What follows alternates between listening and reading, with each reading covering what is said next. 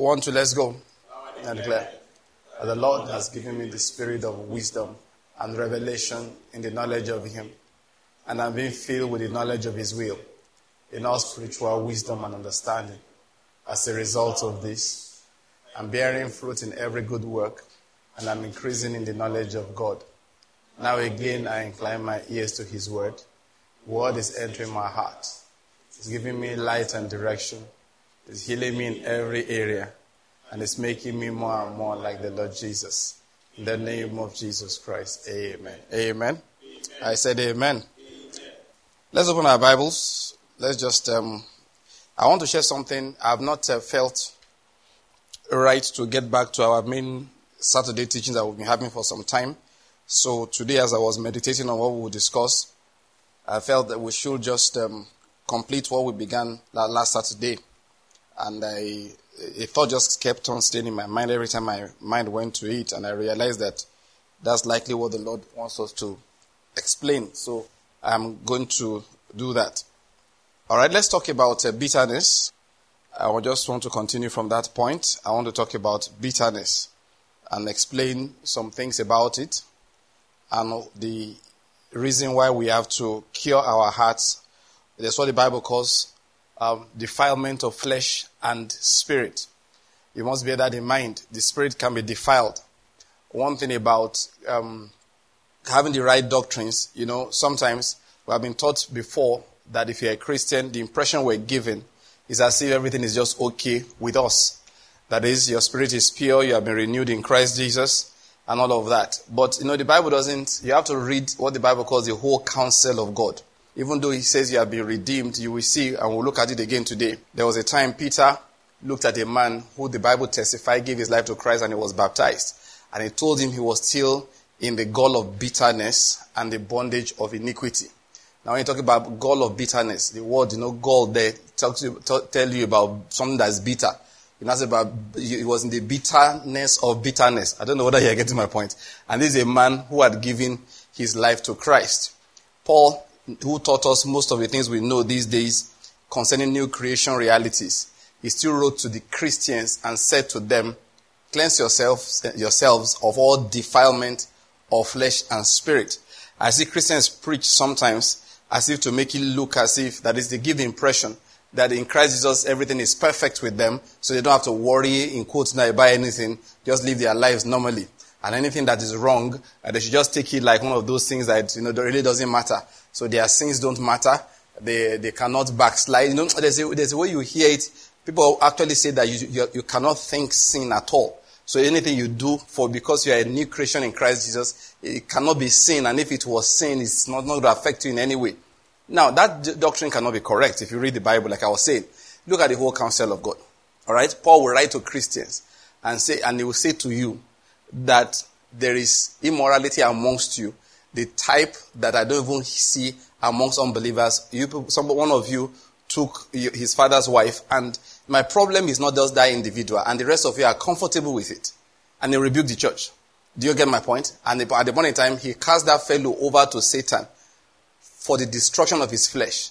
And he made it clear that that guy now went into sorrow. Now, you see him tackle real things amongst believers.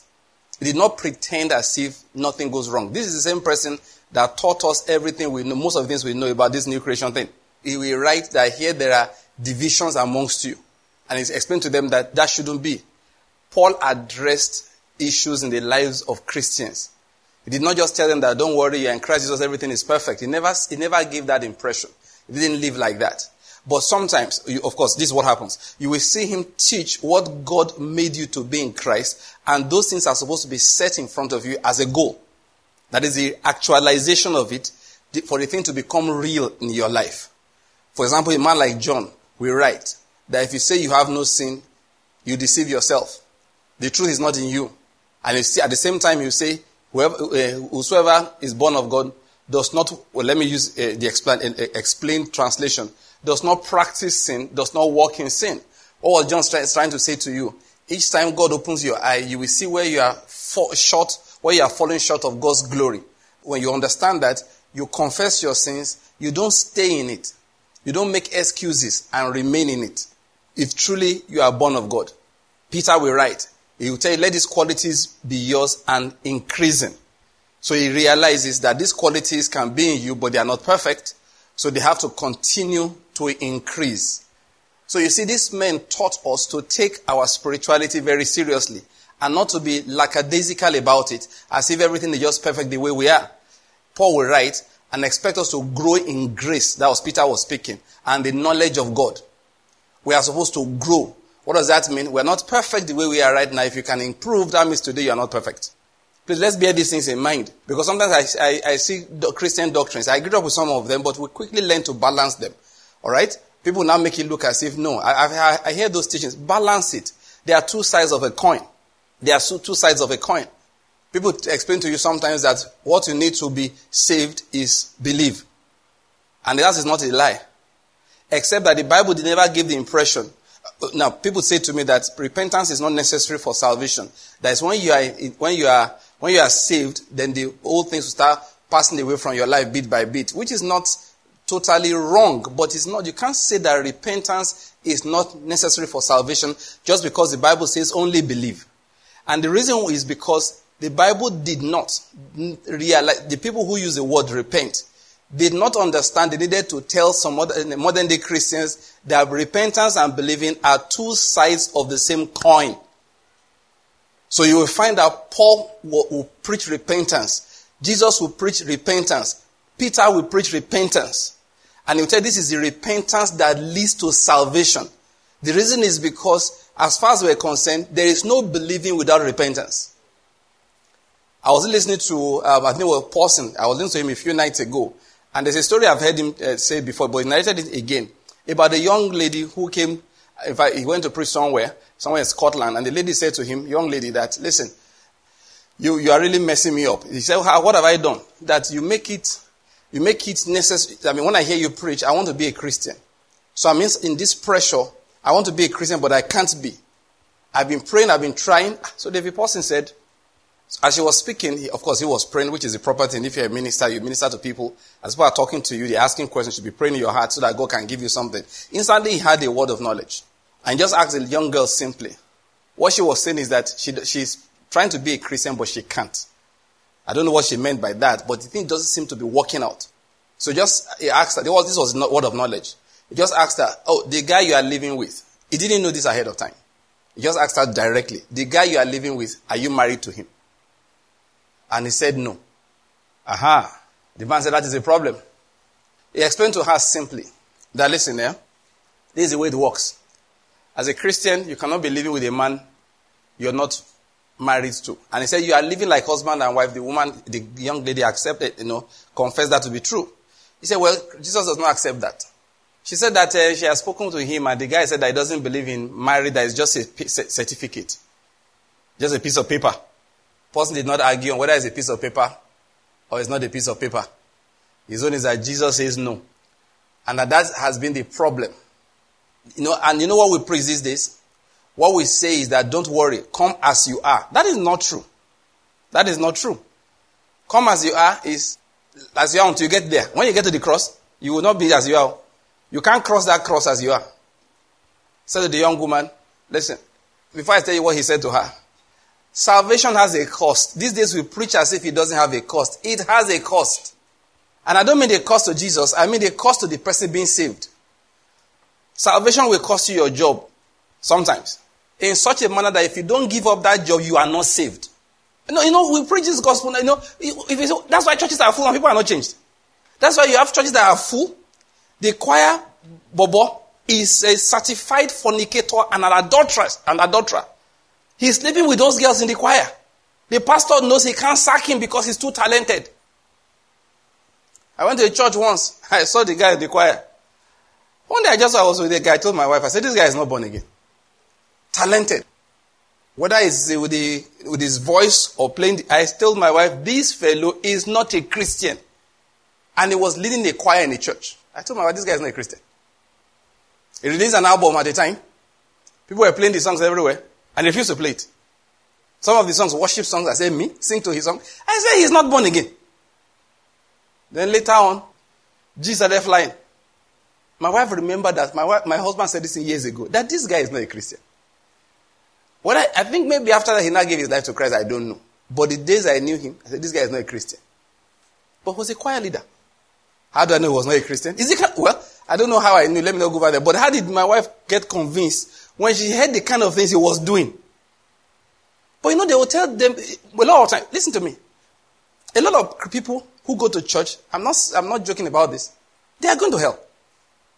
I know who's at fault. People like us. Who lied to them?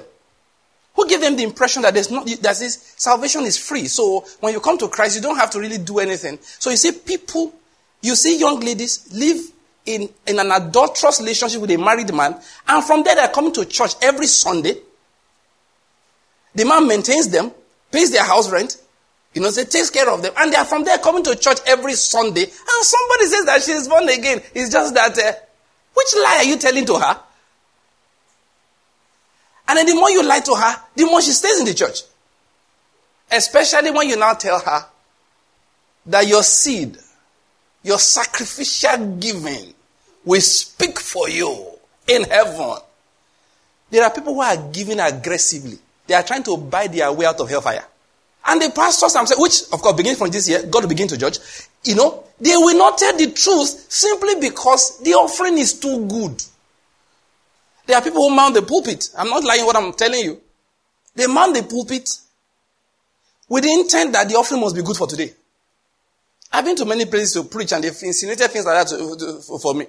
One day somebody told me that, uh, uh, please, I was told to tell you that the offering, the, your message, uh, whether it can uh, be used to, you know, beef the, um, I looked at the guy like that. I said, I want to ask you a question. He said, well, I said, your head walking. Are you, are, are you mad?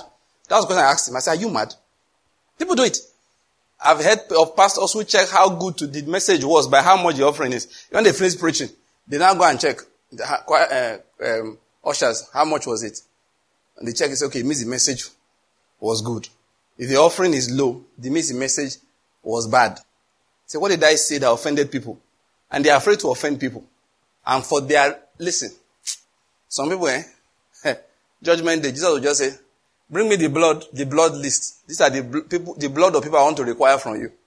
Why, sir? This one came to your church five years, was a great giver. Did you ever tell him there to give your life to Christ? Did his wife not come to you twice to report that this guy is an adulterer? A pastor's wife asked my wife one, one, one day, just when she found out my wife was a pastor's wife too. They were not talking. How does your husband handle things like this? One of the things that she wanted to know how they will handle is when deacons in the church are found out to be adulterers. What do you do? Ah, so my wife was confused, like, what do you mean, what do you do? Is that not straightforward? You deacon the person now. I mean, is it not a straightforward? Do you get my point? Hey, the woman said, no, these are the pillars of the church. These are the rotten pillars of the church. These are the corroded iron pillars of the church. These are the reason why the church will collapse and collapse on your head. But they, they're not going to look for a doctrine. Say, I finally found salvation. Salvation that will excuse all the sins. Not that say Christians don't make mistakes or we don't do what is wrong. That's not what we're trying to say.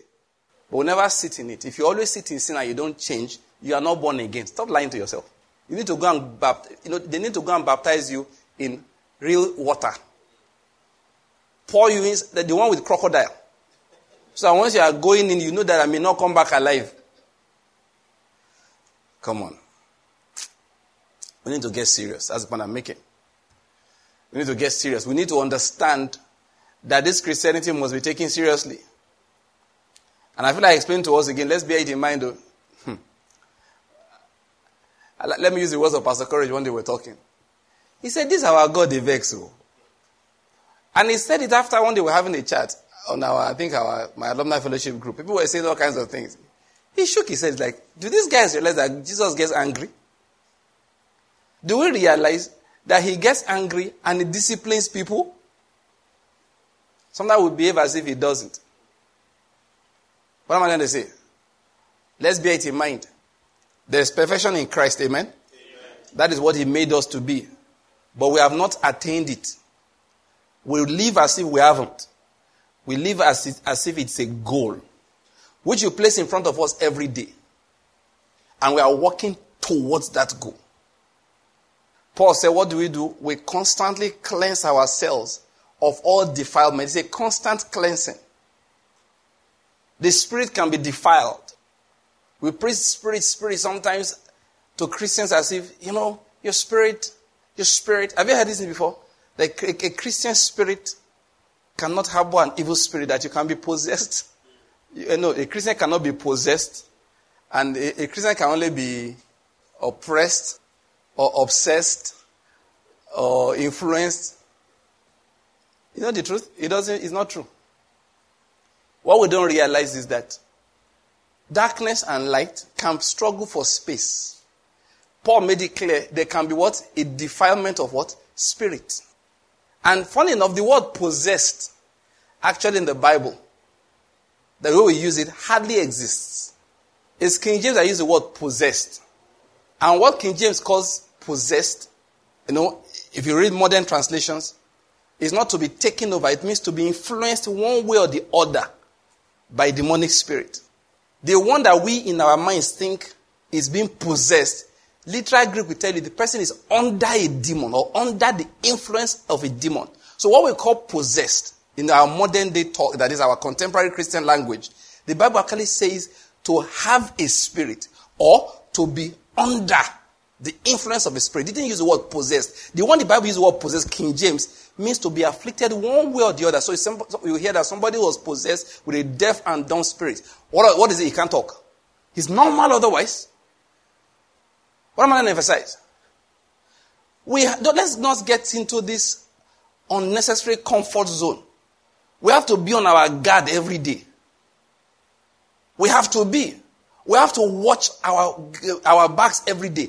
We have to constantly watch ourselves. Satan, listen, how many times did he tempt Jesus Christ? Hey, wait, wait, wait, don't tell me three. He didn't tempt him three times. He didn't tempt him three times. In fact, read a man like Bullinger. Bullinger believes that that temptation, the, what do you call it now? Turn the stones to bread. Jump from somewhere.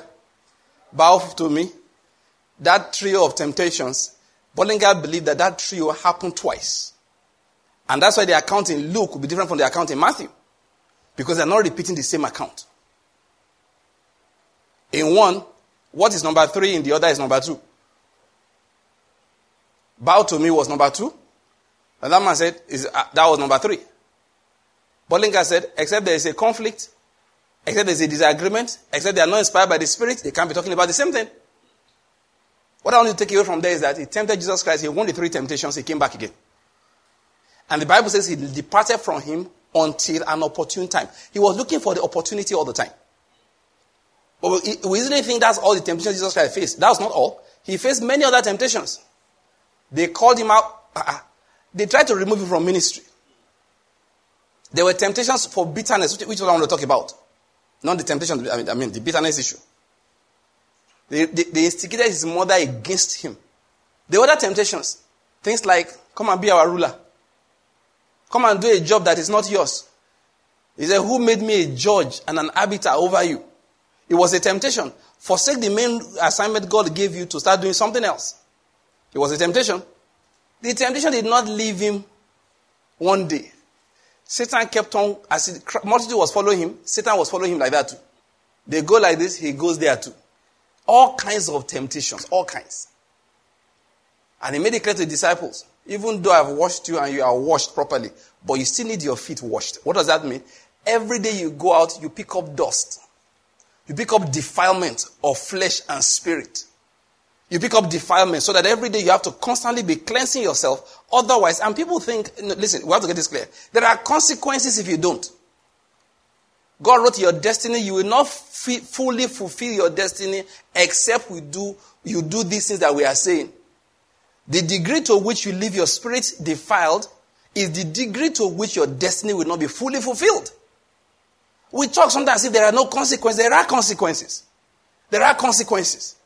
There are consequences. If God says, do this, do that, you don't do it. See, sin has categories. We discussed it on one of our Bible studies. Sin, people, sin is sin. If I tell you now, write an essay. Sin is sin. Discuss. All unrighteousness is sin. True or false? But there is a sin that does not lead to death. That's not what John said. That immediately tells that sin is not sin. There is sin that leads to death. There is sin that doesn't lead to death. Jesus will even tell you there is a sin against the Holy Spirit that cannot be forgiven. So certain sins are forgivable, certain things are not forgivable. That lets you know automatically that all sins are not the same. Even though all unrighteousness is sin, but they come in different categories. There are sins that condemn people. Most of the ones we commit everyday Christians, they don't condemn us, they just, they just truncate our destinies. They cut little pieces of our lives off. God ordained that you should be able to do a hundred years in this life and fulfill this, this, and this, and this for me as long as you, that's why you're on the earth. At the age of 80, the person dies, we say, for a life well lived. At the age of 65, he's dead, we say, for a life well lived. But now we start, you know, say it's not the length, it's the, it's the quality. You know, we start saying all kinds of things. Jesus said, this was, that's your problem. This guy died because he's too disobedient. I'm not going to discuss that one with you. It's between me and him. One man of God, a prophet, a big prophet himself. And that prophet was told, this man is going to die so and so and so time. Why? He's teaching what is wrong. Did you hear what I said? His teachings are wrong. He's leading the body of Christ astray. So he will die. That is, if he had been teaching what was right, he would not have died. That is why when I want to preach, eh, in fact, you know, there's something that does me once in a while. And I want to say some things. I say, would this offend somebody? If the answer is yes, I'll quickly say it. You know why? so that I will not be afraid of man.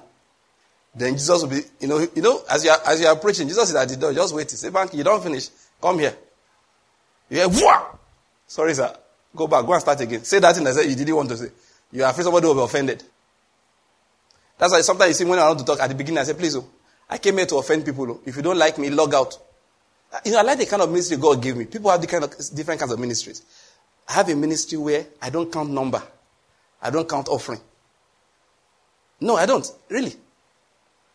How many people come to Kingdom World? It's not my business. Now, I'm not saying that I'm a very nice guy. None of these things move me. Maybe they move me.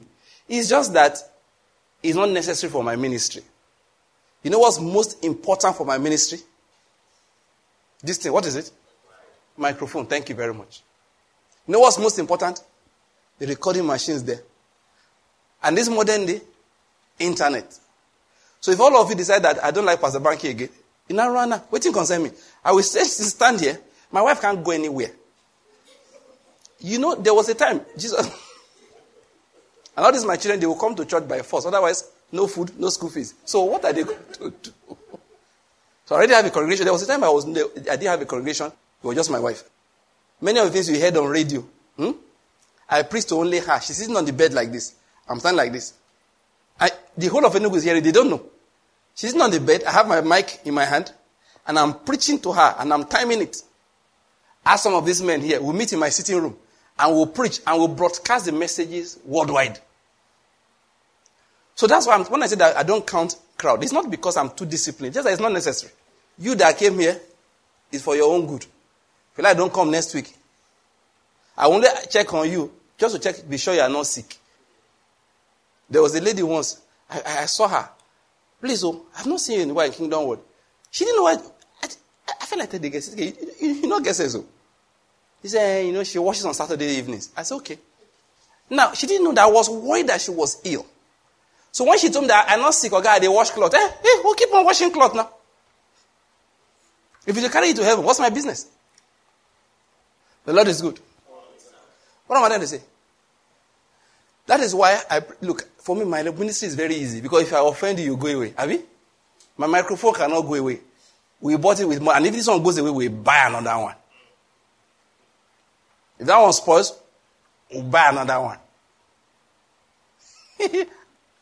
Those who, who, who, oh God, if God wants to bless you, you're a minister, He gives you my kind of ministry. So I will say anything I want to say. You know, you know, you know, you know how they abuse people for here. Anything, I like, I say. Anything I like, I say. Because I need to preach the truth. Paul said, I have not withheld from you the whole counsel of God. I give you the whole counsel. Anything I know will be beneficial to you. I did not refuse to say it. There are preachers that they kept on saying it, cutting it small, small. Now Jesus, know what he did? He killed them. He said, This man is leading people astray. So he told another prophet, At the end of 1965, I am going to remove him. Early 66, he will be gone. He will be no more. December around Christmas, a drunken driver jammed his car and killed him. And when other pastors heard, they rushed to pray.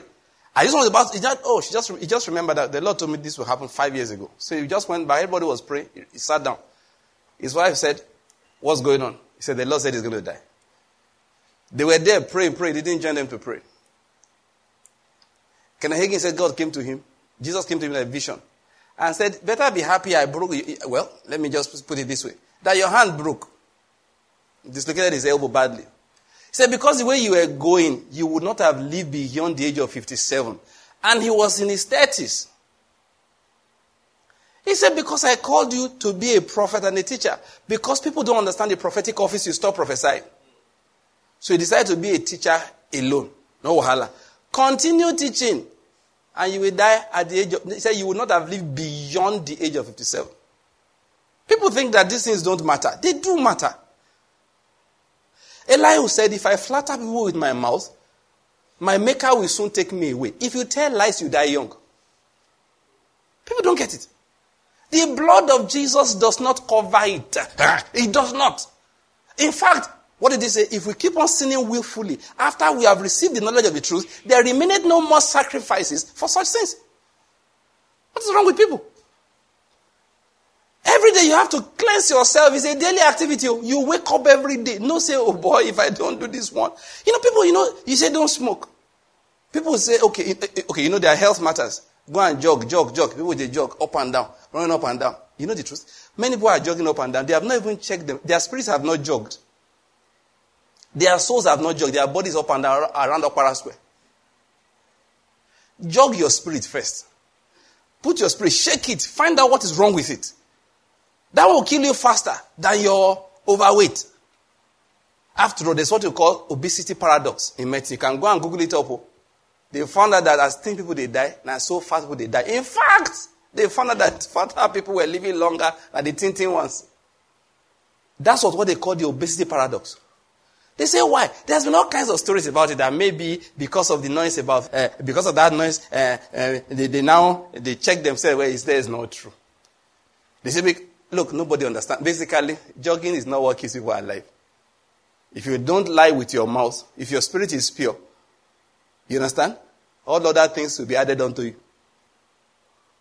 But we leave our spirits polluted, diluted, messed up, and think we can jog into long life. We don't seem to care. And somebody will come and teach you as if whatever you do. Listen, Christians' destinies are being cut off every day. That's the point I'm making. You live with bitterness in your heart, your destiny is going. That's what I'm trying to explain. You keep lying on your lips, your destiny is going. You walk in sexual immorality, your destiny is dead. I mean, it's being killed every day.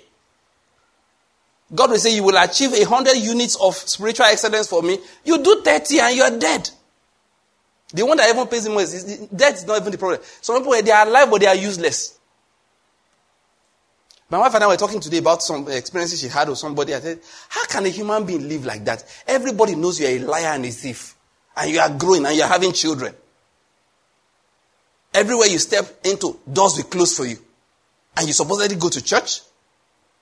You thief offering money, you thief people money, you thief that. damn People, I, I, I told my wife, I'm worried, in quotes now, for such people. How do you live? How do you live?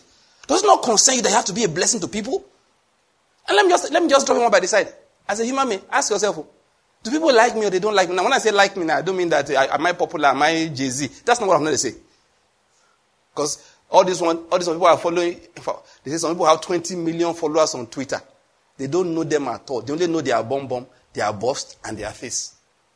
Kim Kardashian. That's not what I mean by people liking you. You dress up, there's nothing real. That's not what I mean. When I say people liking you, this is what I mean. Your name, does it smell nice? Like a, like a perfume. And when you are coming, people are dodging. They want to do business. When they see your name in the business, they pull out. Three people want to do business now. They say, ah, okay, bro, come and join us. Ah, nice idea. They say, are that three people? They, oh, no, no, they do again. You are not known for anything you impact into people's lives.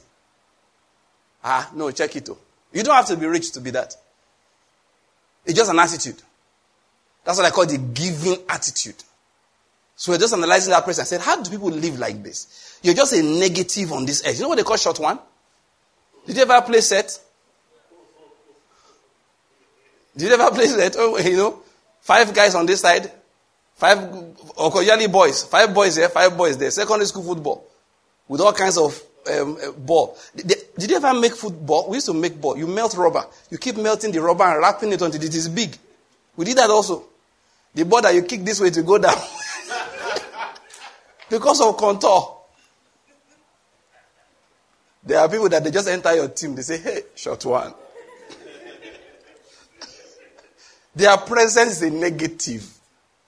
Or nobody go past to them. Five year five, they'll just be playing four against five. You, you need to put him because he's a guy. It's one of the boys. I mean, what are you going to do? And maybe not even get the ball, self. So if short one bring ball, he must play. he must play. What are you going to do? But in your spirit, you are, oh God. You are hoping you will get tired and go and sit down. So, I mean, why should somebody be a short one on this earth? That's the point I am making. Ask yourself, why should I be short one? Negative influence everywhere I go. Listen, what I'm going to say. People's destinies are being cut off every day because and they will not sit down. Ah, in Christ Jesus, I'm this. In Christ Jesus, I'm this. Listen, there are different aspects of the Word of God. There are two of them I, I, that well, they are the most two most important. Number one, they are promises. People sit down on promises. Number two are precepts, principles by which you walk, of which the promises mean nothing if you don't fulfill the precepts. Many people just sit down quoting promises, they don't know precepts. They don't care about precepts. They don't discipline themselves to walk in godliness. They don't understand that godliness is exercise. Ah, it's exercise. It's exercise. You work hard towards it. It's exercise. You, you, you know, you are stressing yourself. Now, what I'm trying to say. So, let's be careful. Defilement of spirit, cause of our destiny. Like I said, sin comes in different categories and different, di- di- uh, different weights. Yes, that's a good word. Different weights. So what we need to do is to cleanse ourselves of all of them. Walking in them has consequences. I, once I, you, when I was writing the book, um, um, Great Faith Can Be Yours, the TV behind me was on, and, and I got to a particular point. I was writing, I wasn't really paying attention. This man was preaching on TV, um, Billy Graham. And he just said something. He said that those who walk in sexual immorality cannot have faith. And I was just writing something along that at that point in time. If you read the book, there's a particular line I quoted. I said, The TV behind me right now is on. And these are the words of Billy Graham. Sometimes people think that faith is just to close your eyes, stubbornly refuse to change your mind about what you want from God. That's not faith. There's a book I'm working on. Hopefully, my, my, my desire is that it come out before the end of the year. I don't know whether that will work. I don't want to rush the proofreading and all of that. But if not, early next year should be out. Talking about faith again. That people must understand. There's a capacity to believe. It's not about knowledge, primarily. No matter how hard, you know, the most intelligent um, animal on this earth is which one? The most intelligent animal. You can give a category. Are the monkeys, right? You know, the apes. They are very, very intelligent. They are very intelligent. But they don't talk. They don't speak a language. You don't hear them learn Swahili, even though they are in Africa. They don't learn Hausa. They can speak English, they can stay with you forever. A parrot speaks better than them. You know, parrots can speak. Oh, you don't know that? Parrots speak. They don't know what they are saying. I hope you know that. they just, God has wired their brains to their voice boxes to echo whatever they hear. So if they hear something, they can say it. But monkeys, with all the intelligence, they have the largest brains out there. They can't talk. Why? God didn't put the talk in them. So it's not about, ex- there's no amount of effort you put in. Your monkey is not going to talk. The only monkeys I've seen talk was in movies. Of course. Fiction. Make believe. It's like faith. That's how faith is too. It's not the amount of information you have. If God has not given you the spirit of faith, try from now till tomorrow, you won't get it. There are things you do that allows your heart to be able to receive faith. Please let me emphasize what I'm going to say here, all right? That we must bear it in mind that our spirits must be kept pure Otherwise, our destinies have been changed every day. You can't just say uh, you just disobey God and you get away with it. You listen to me. Let me tell you something about God. This is how he is. Eh? He must punish disobedience. Otherwise, he's not God. He's not a just God. See, Pastor Parker, what are you saying? I am saying you will be punished for your disobedience, except you confess and repent. There is no confession except it is accompanied by repentance. And then that is now covered by the blood of Jesus. And let me warn you, you can't say, let me disobey first and I will confess later. That one, there is no forgiveness for it. So, what do you mean? Listen, listen. Let me tell you the truth. I will preach a correct gospel. I'm not trying to collect your offering. So, you want to get angry, vex. You can't go to God, say, I will disobey you, then I will confess. Because there's no problem. I will punish you, then I will forgive you. That's what he does. That's what he does. In his mercy, you know, he's very merciful. Let me not forget that before you get scared. He can, he can reduce the punishment. Say, I won't kill you, but I will flog you. I will make. One thing is this. Listen to this. Listen to this. He will make you wish you never did it. That one is guaranteed. One thing is guaranteed. He will make you wish you never disobeyed. That one is clear. And that obviously is, you can see, is a trait of what? Love. Is love. Is love. That's why, listen, parents, if you are raising children, make them hate disobedience. There's no need being soft. You are, you are destroying them if you cannot inculcate into them that disobedience is bad. They must hate disobedience. They must. Ben Carson says something. He said, young people, he said, I want to live my life. He said, the problem is this. He said, no rules. I want to do what I want to do when I want to do it. I don't want anybody to tell me what to do. Very common, eh, especially in homes, you know, father has run away or is not doing his duty and all of that. And then, you know, mothers generally, they are good people, but God put more softness in them than in the men. And if you're a man, you are too soft, you're not doing your work. Go and firm up a bit. Become slightly wicked. Are you getting my point? Just small wickedness, not too much. Oh. If you flog a child on the bomb bomb, you know what? He will never die. Guy used to say he's crying. Eh? Who no go cry before? They did they born the picking cry? When they born picking, nobody cry, they cry. You, know go born out because of that? You say, this baby is crying. Please go back into the mother's womb. Who does that? Ben Carson said, you see, these young boys, they don't listen to instructions. They do what they want to do. He said, you know what happens to them at the end of the day? They end up in the place where they are told when to get up, when to sleep, when to bathe, when to eat, when to exercise. All the rules of life. That is, they have no freedom anymore. They have rules for everything. Where's that place? Prison. He said, because they wouldn't obey simple rules earlier in life. What am I trying to say? You, you should help children to hate disobedience. And that's what a good father does. If you deliberately disobey God, He will make sure you don't do it again.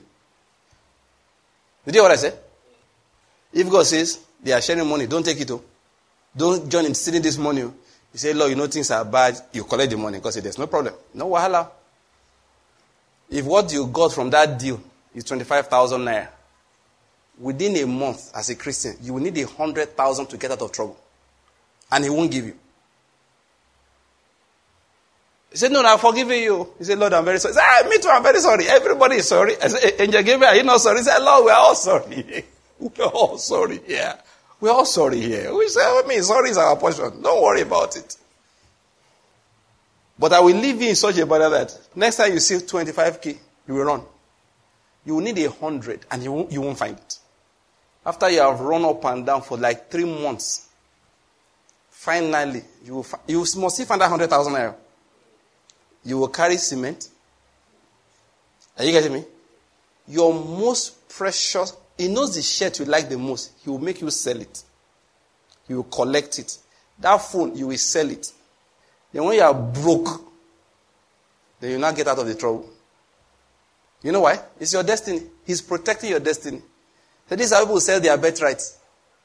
You say you're sorry, that is why he didn't die. Because, listen, go and watch David. When David killed Uriah, you know what happened to him? so everything is okay. At first, he called Bathsheba.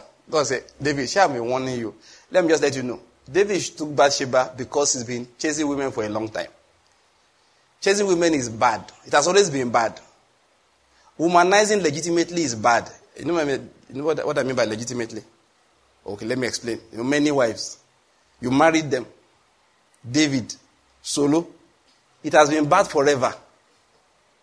Go and check it. The only problem Abraham had is what the, with, the, with, the, with the concubine. If it to say Abraham, just man, listen, men, just manage. Amen? Do whatever you want to do to enjoy your wife. Otherwise, you will suffer. Okay, now? Suffering is abundant for a man whose eye cannot stay in one woman. In Jesus' name, amen. No be me. Oh. I read my Bible, found it like that. Anyway, that bad habit exploded in the life of Solomon, but it was already blowing up in the life of David. That was how he got to Bathsheba's matter. You know the story of Bathsheba. I don't want to sit on that, all right? But this is where I'm going. Bathsheba, I get herself a spirit in body. You just get belly. Phew! People are looking for belly 10 years. Bathsheba. Oh, Lord. David now said, okay, how do we handle this? At that point, he knew to turn back. But he said, we will tell God sorry. That's where I'm going. So he killed Uriah. Nathan came. And you know, David very repentant. Lord, I have sinned against you. God said, I know. That's why Nathan came. I'm aware you sinned against me. He said, but I'll forgive you now. I'm very merciful. Abi? He said, Your sin has been taken away. What is the meaning of that? You will not die. Nevertheless, you know, by the time God was done with David, if he had lived another many years, no Bathsheba in this universe could tempt him. What David suffered, that's what I'm just begging you. Don't joke with God. Though.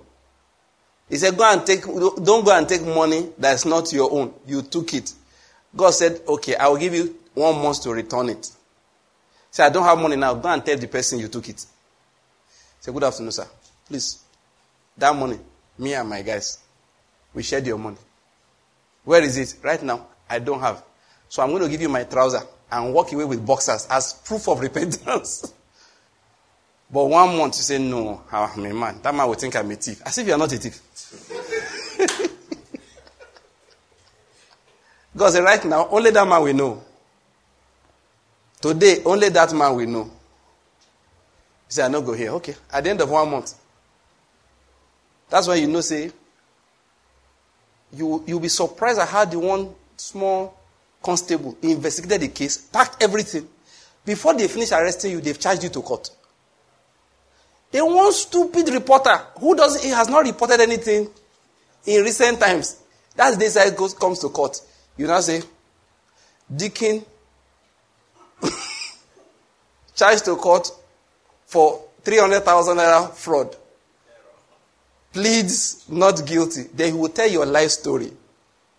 The name of the church, when you were ordained. Then, then we'll be following the story as it develops. Or more. Then your friends start calling you because you're on bail. Ah, I just bought this paper. Is it you? Say, bros, I just go say, Shibi, I told you that month. Make a long story short, he will clean the matter up after a year and a half. By that time, eh, Next time they say thief money, say lie, lie in Jesus. Because you won't die. You will, not, like Solomon, like David, you will not die. Nevertheless, that sword, what am I trying to say? Please, let's cleanse ourselves of what? All defilement. There are consequences for disobeying God. We don't just get away freely. People, you know, there's what I call an, the abuse of First John chapter 1 verse 9. If we shall confess our sins, as if we don't have to forsake them. There is no confession without repentance.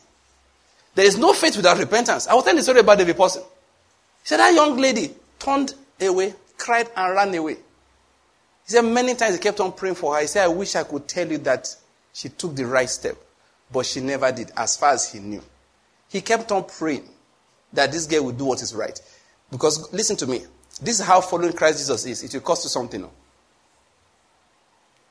A cost, following Christ costs. It's not, oh God.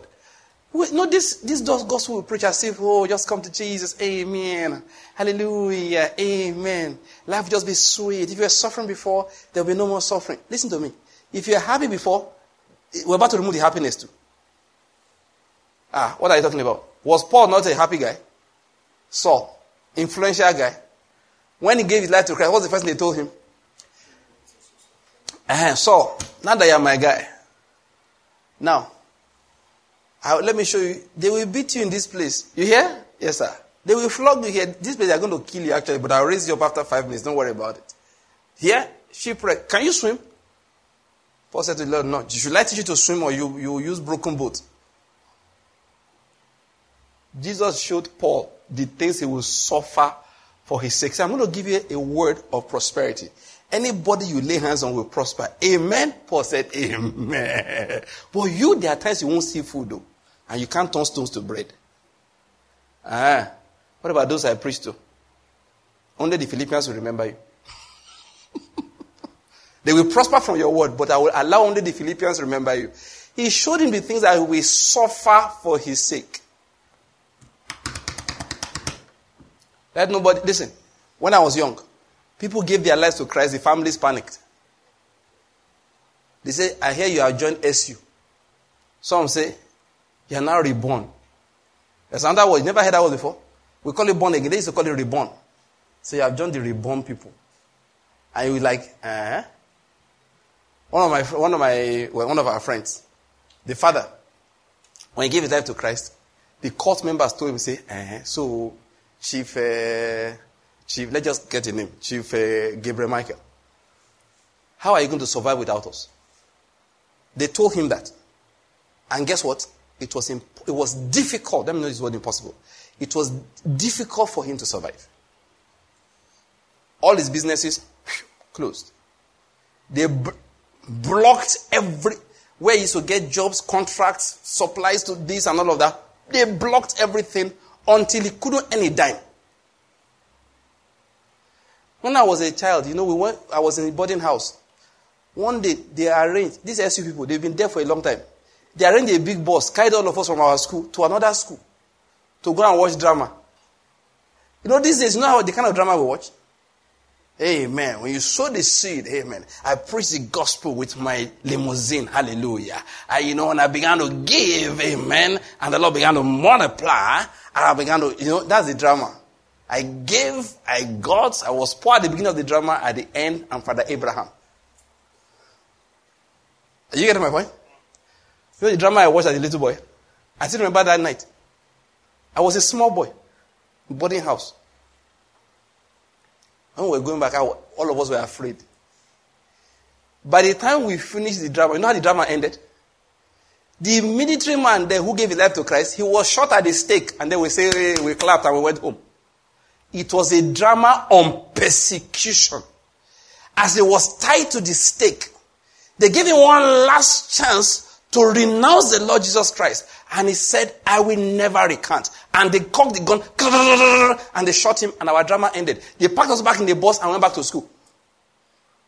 And I was wondering, ah, I'm in trouble. Somebody's going to shoot me one day. On top of all of this, we still give our life to Christ. Oh. Because we have seen another film, Hellfire. Because if they don't shoot you, you go to hell. So say, wait, wait, wait, shoot me on the earth. Let me go to heaven. but you know, this is we preach the gospel and say there's no sacrifice involved. There is. Oh. There is. The real gospel. There is sacrifice involved. Saul, our Paul, he was the first thing was shown was things that will suffer for his sake. And let me tell you something about it. Except you are ready for that, you're not a Christian yet. You're not a Christian yet. You think Jesus Christ owes you money, owes you cars. He buys cars, he gives houses, he gives money, doesn't owe it to anybody. Listen, he does it. He gives it to you, he has his reasons. And he has his uses. What are we supposed to do? We are to cleanse ourselves of what? All defilement. Every single thing. I've not even gone to my message today. I just want to, I went all of this trying to explain something. That Christians, we need to what? Take our Christianity seriously. Because I was about to talk, start talking about the matter of bitterness. Which, of course, because of the restrictions and all of that we have, I may, may not be able to get into it today. For those who are wondering restrictions, we have a coffee in Enugu. but anyway, let's still go home on time. Do you understand what I'm saying? Okay. So let's just make this short. I've spoken now for just um, under an hour. So why am I saying all of this? So where I was going, actually, why I began that is to let us know, therefore, that we need to guard ourselves, guard our spirits. I was saying something about demons earlier, and I said about it last week. They look around for destinies to destroy. The Bible uses the word, you know, adulteress for that spirit. The adulteress, he says, haunts what? Precious lives. Always looking for destinies to destroy, looking for people to ruin what God planned for them. All right? And demons don't just go anywhere. They don't just go anywhere. What happens is that they target places where they are welcome. So there's an attractive force that you can release or kill off. All right? But if you release that attractive force, they come in. And that's what we're talking about bitterness. I explained it last time. A lot of anger and bitterness in the hearts of the people. And that's what we saw erupting and when the, um, the, the, um, the, what do you call them? The horsemen on red horses began to ride everywhere. Okay? But I thank God because people are beginning to learn, and in every nation, God leaves a remnant. Not everybody will change. Not everybody right, will hear the truth and walk by the truth. But there are people that God has ordained that they are the ones that will walk in the truth so that He can do what He wants to do, and they are the ones I try to preach to. I don't expect, that's, my preaching doesn't make sense to an average person. They are the ones I'm talking to. They are the ones I'm targeting. They are the ones I'm hoping that they will do what God wants, wants them to do. And then amongst those people, they can change the direction of the riding of the horsemen. They can repel horsemen from riding into this nation. They can. That's just the way God did it. It's not everybody. It's just the people that are his own. They are the ones I'm preaching to. They are the ones that need to cleanse themselves. They are the ones that have to be careful the kind of spirit. Now, into your individual life, you have absolute control on the evil spirits that can enter therein. If you have bitterness inside you, there are evil spirits that can come into your life. But when it comes into the environment, all right, like in a country like ours where we are over maybe about 200 million people, it is not 200 million people. Like the, generally, 200 million people, most of them lie under the power of the wicked one. They walk in darkness. So what God has done is to plant his own people, what he called remnants. So amongst them, a small proportion, usually a very tiny proportion, and the whole nation, you'll be amazed that they will not be more than a few thousands. And those are the ones God is going out for each time, teaching them His truth, by which they must walk. If they walk by that truth, He will do everything He wants to do. Every single thing He wants to do, He will do. But those ones must be careful that they are not polluted by the things going on around them. They must be very careful that they are not polluted by the things going on around. And what we are finding, all right, in recent times is that much worldliness came into the church. And for that reason, the things that the church is supposed to repel, they are not repelling. Why? Because they drank of the spirit of the age. And that's why we are preaching the way we are preaching. To get people to separate themselves. Because you see, you must understand the whole nation can hang on your behavior. The integrity, the prosperity, the progress of a whole country is hanging upon the behaviors, the mindsets, the, th- the thought processes, the spirits of just a, a number of people. They may not just be a few thousands. And God will say, and uh, there's principles in the scriptures that if I save Sodom and Gomorrah, it will be because I found ten. Ten righteous could have saved Sodom and Gomorrah. Ten, he didn't find. And that tells you something. He did not come down until he couldn't find the ten. Because apart from the fact that we saw in that um, encounter the ability of human beings to pray before God and be heard, but we also saw another thing about the righteousness of God that it didn't come down until they found they were less than 10. Basically, what, am I trying to say? God was saying to Abraham, He said, If I find 50, He was saying to Abraham, If, if there were 50, I wouldn't have come down to. What about 20? If there were 20, I would not have come down. What about 10? If there were 10, you think I would leave everything I have to do to come and be patrolling these cities, these dirty places? That's, that's another side to look at it. But if they were there, they would have saved those places. Not, in, not eternally, but temporarily, until revival will break out. And we always have to head for revival. But I'm preaching to the remnants today, the ten, kind of, to speak, so to speak now, that the whole nation like ours is hanging upon. They're the ones I'm talking about. But I just, because of time, let me just end it here. Hopefully, maybe, I, I didn't intend for this to go beyond today, but let's just see how it goes. What I, want to, what I want to just bring out here is that let's be careful. We attract spirits. We repel spirits. But we can do things, we can harbor things in our hearts that attract evil spirits. Satan, if you read your Bible, he was fully responsible, when I'm fully in a particular way now, for um, Judas betraying Jesus Christ. You hear that Satan entered into him. You hear that the devil planted thoughts in his heart concerning the betraying Jesus. But why was he still held responsible? Why didn't God just cast Satan into hell, a lake of fire for that? He was going to go there anyway. But why was Judas held responsible? Because what made Satan able to enter into his life, into his heart, was something that Satan found there. That same devil, that same Satan could not enter the heart of Peter. That same devil could not enter the heart of James. That devil was there. He saw Andrew. He couldn't do anything about it. Matthew, all of these, they were there. Why didn't he enter them? Why did he enter Judas? Because said simply, I've chosen you 12. One of you is a devil. So devils enter devils. You get my point? The devil enters devils. They have to have a heart that can receive him. And it's something that Paul said. Let's just read this and then I'll close with it. Like I said, I really don't want to speak for too long. Let's close on time. Uh, okay, let's read um, Hebrews chapter 12. Let's just read that one. I'll, I'll, I'll, refer to another one. Let's read Hebrews chapter 12 first. Let me see where I read that from. From verse. Um, he said from verse 14 Pursue peace with all men and the sanctification without which no one will see the Lord. See to it that no one comes short of the grace of God, that no root of bitterness springing up causes trouble, and by it many be defiled. Let's just finish reading that portion. That's actually where I wanted, verse 15. But let's read verse 16 that there be no immoral or godless person like Esau, who sold his own birthright for a single meal. For you know that even afterwards, when he desired to inherit the blessing, he was rejected, for he found no place for repentance, though he sought, it, sought for it with tears. Now, I just wanted to read that, okay? The, the fact that Paul said to us here that bitterness troubles people, that bitterness can spring up. Another thing you know that is a root. That's where I was going. It's a root. It's not a tree. It's not a branch. It's a root. That is, it locks in there. When you see it outside, you will not know what is going on. You won't know where it began from. It is hidden. The trunk looks different. The branches look different. The leaves look different. But the root is bitterness. It's important we understand that point. We have to fight it. Let me end with this story, which I've told many times. I watched it on TV one day. That's where I wanted to start from, but thank God for how we, how we got here. Once I watched TV, a documentary by Christiane Amanpour of CNN. She followed a young man who was on death row. She followed him for years until he was executed in Texas. Fact, at the end of it, we saw his corpse, all right? He was killed by lethal injection. Now, America has a funny legal system which only God understands.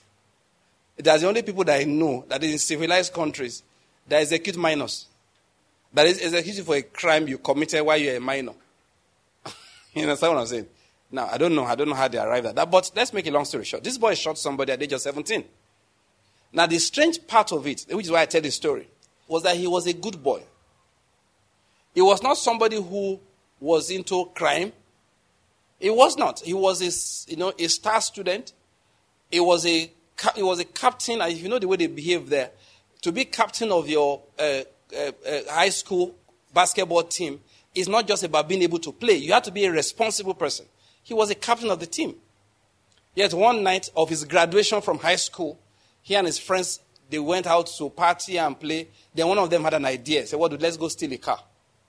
He didn't know that was the end of his life starting.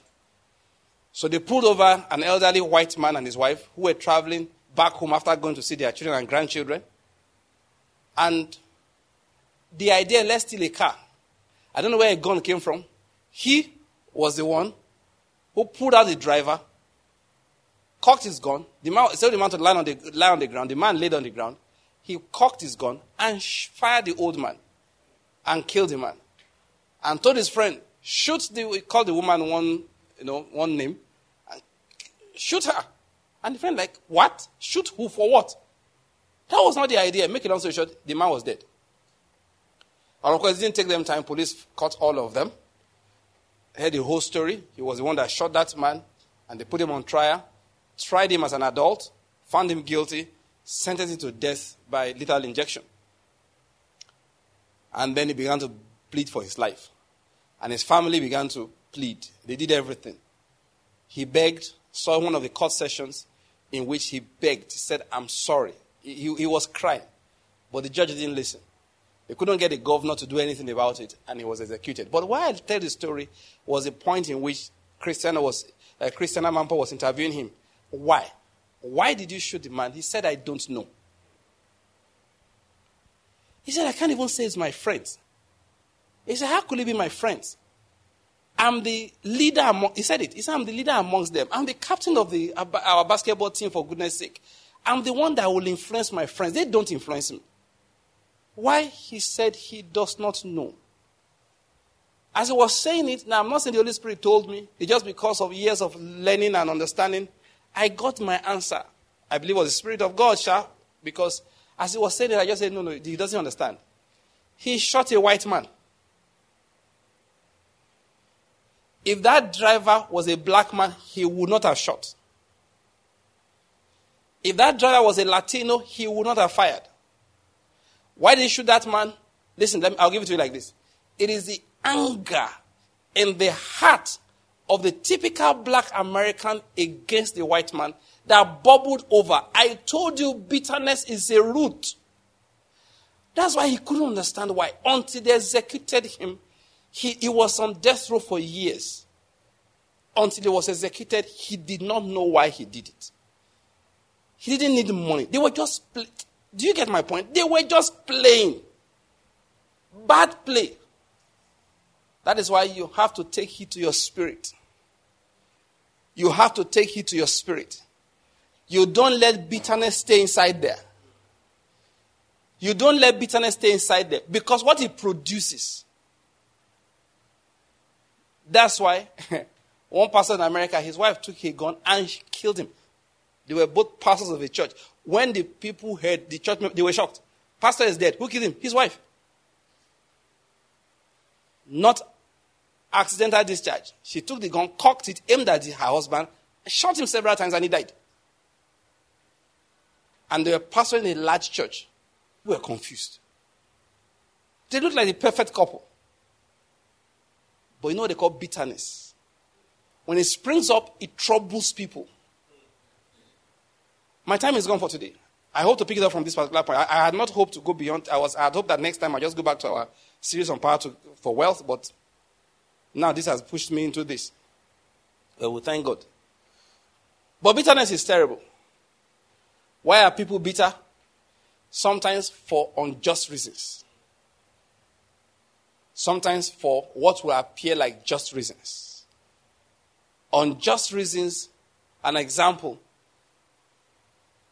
What's the name of our guy? The first son of Adam and Eve. Cain. Bitterness. He killed Abel. What did Abel do against him? Nothing. Unjust reason. Why should God accept your sacrifice and not accept my own? There are some that appear just. There are people that their land, their land was taken from them by another set of people, and they are now landless. So they are bitter, humanly speaking, for just reasons or for a just reason. Whether just or unjust, you know what? Bitterness is what? Bitterness. It's a root. It causes all kinds of things. It attracts evil spirits. That's why Ed Cole, if you get Ed Cole's book on, I don't know the title of the book, but I read a number of his books. There's one in which he talked about the power of release, and he called it forgiveness. He showed how young men, young women, how their lives are messed up because of anger against their parents. So you see young boys, he hates his father. Like, eh? If I catch this man, I will kill him. You need to know that he's dead already. He's still angry. The father was an alcoholic. Used to maltreat everybody at home. including their mother. They suffered in his hands. There's only one problem. The man has left his life now. And you know what? He's slowly becoming like the man. The man who he hates everything he stood for. He's now in his late 30s. He has started drinking. He never used to drink. Now he hangs out with his friends, drinks once in a while. Then he looks back over his life. In the last one year, he drinks heavily and he drinks every day. Then last week, he beat his wife and almost killed her. Gave his son one dirty slap. The boy had to have a stitch in the hospital. Ah, wait, he looked. I have become exactly like my father, who I despise so much. And the coach said, you know why? Because of the anger and bitterness you held against the man. It's inside you. So it brought out his evil spirit from his grave. And the spirit said, Where do I go? There is a house here where I'm welcome. There's one, one cartoon I see on TV. I see kids watch once in a while. I won't tell the name of the cartoon so you won't go and start looking for it. But in that cartoon, the people get akumatized. An evil butterfly will possess somebody. But I noticed something. I said, whoever wrote this has some sense. You know why? The butterfly, the evil person, always look for the angry person around. A child has been hurt, an, an, an adult that feels neglected. He looks for a broken spirit, a bitter spirit to enter. When I saw it, I said, whoever wrote this has some spiritual sense. Bitterness attracts what? Evil spirits. And I say that the person has been akumatized. I find it so funny. it's, it's, children's cartoon, but there's, there's, a, there's a truth in it. Ed Cole says, How do you release such a person? He says, call forgiveness. So how do you spell release? Ed Cole says, Release is spelled, who can spell release? F O R G I V E N E S S. Said that is the spelling of release. You have to get free from bitterness so that you will not attract evil spirits into your life. Femi Adesina, is he press secretary? What is his rank he holds in the press presidency? I know, you know, these guys, they have all kinds of press people. Some, there'll be a minister for information. There's a special, senior special assistant for information. And then there's a press secretary. At the end of the day, everybody's talking to us. Anyway, he said something that is so true. I know he's not a liked Nigerian. A lot of southern Nigerians don't like him for many reasons. But when he made that statement, I said, This is the word of God. He said, This country ever breaks, no one thing broke it. It is anger. That people are just angry. Let me put my own words now. They are bitter at each other. He said, The country breaks, this is what broke it. Not a particular head of state, not a government policy. He said, bitterness. The people have held bitterness in their souls for decades. But like I said, God heals nations not by healing every individual, but by touching his remnants that are found inside there. Let me stop it here. I'm happy I got to this point. Hopefully, the Lord allows us, we'll pick it up from that particular point next time. Let us pray. Let's just give the Lord thanks. Let's just give the Lord thanks for the truth that He has shared with us today. Let's say, Lord, we thank you. Let's just say, Lord, we thank you. I want us to close in the next few minutes. Let's give the Lord thanks again for His word. Say, Lord, I am grateful that you have sent your word to me. Thank you. Thank you. Please pray. Please pray. Maybe, and while Pastor was teaching, you need to repent. I'd like you to do that quickly. God is more willing to forgive you than to judge you. So ask that the Lord will show you mercy in areas where you know you know that area that you keep falling and falling. Just ask and say, Lord, again, I repent. I repent. I ask for grace. Help me in the name of Jesus. Pray. Pray. And maybe you don't even know that there's bitterness in your heart. i like you to pray like David asked us to pray. Uh, like David prayed in Psalm 139. He said, Lord, reveal my heart to me. If there is bitterness in me, Lord, reveal it. Eh, sometimes you don't even know that it's there, but just pray and say, Lord, if there's bitterness in me, reveal it. Lord, we give you praise. In the name of Jesus, we have prayed. Amen. Praise the name of the Lord. All right, let's share the grace and fellowship. Today is your first time of coming. Uh, maybe we'll have the time to welcome you on Tuesday, so we encourage you to come again on Tuesday. Let's share the grace and fellowship. One, two, three, let's go.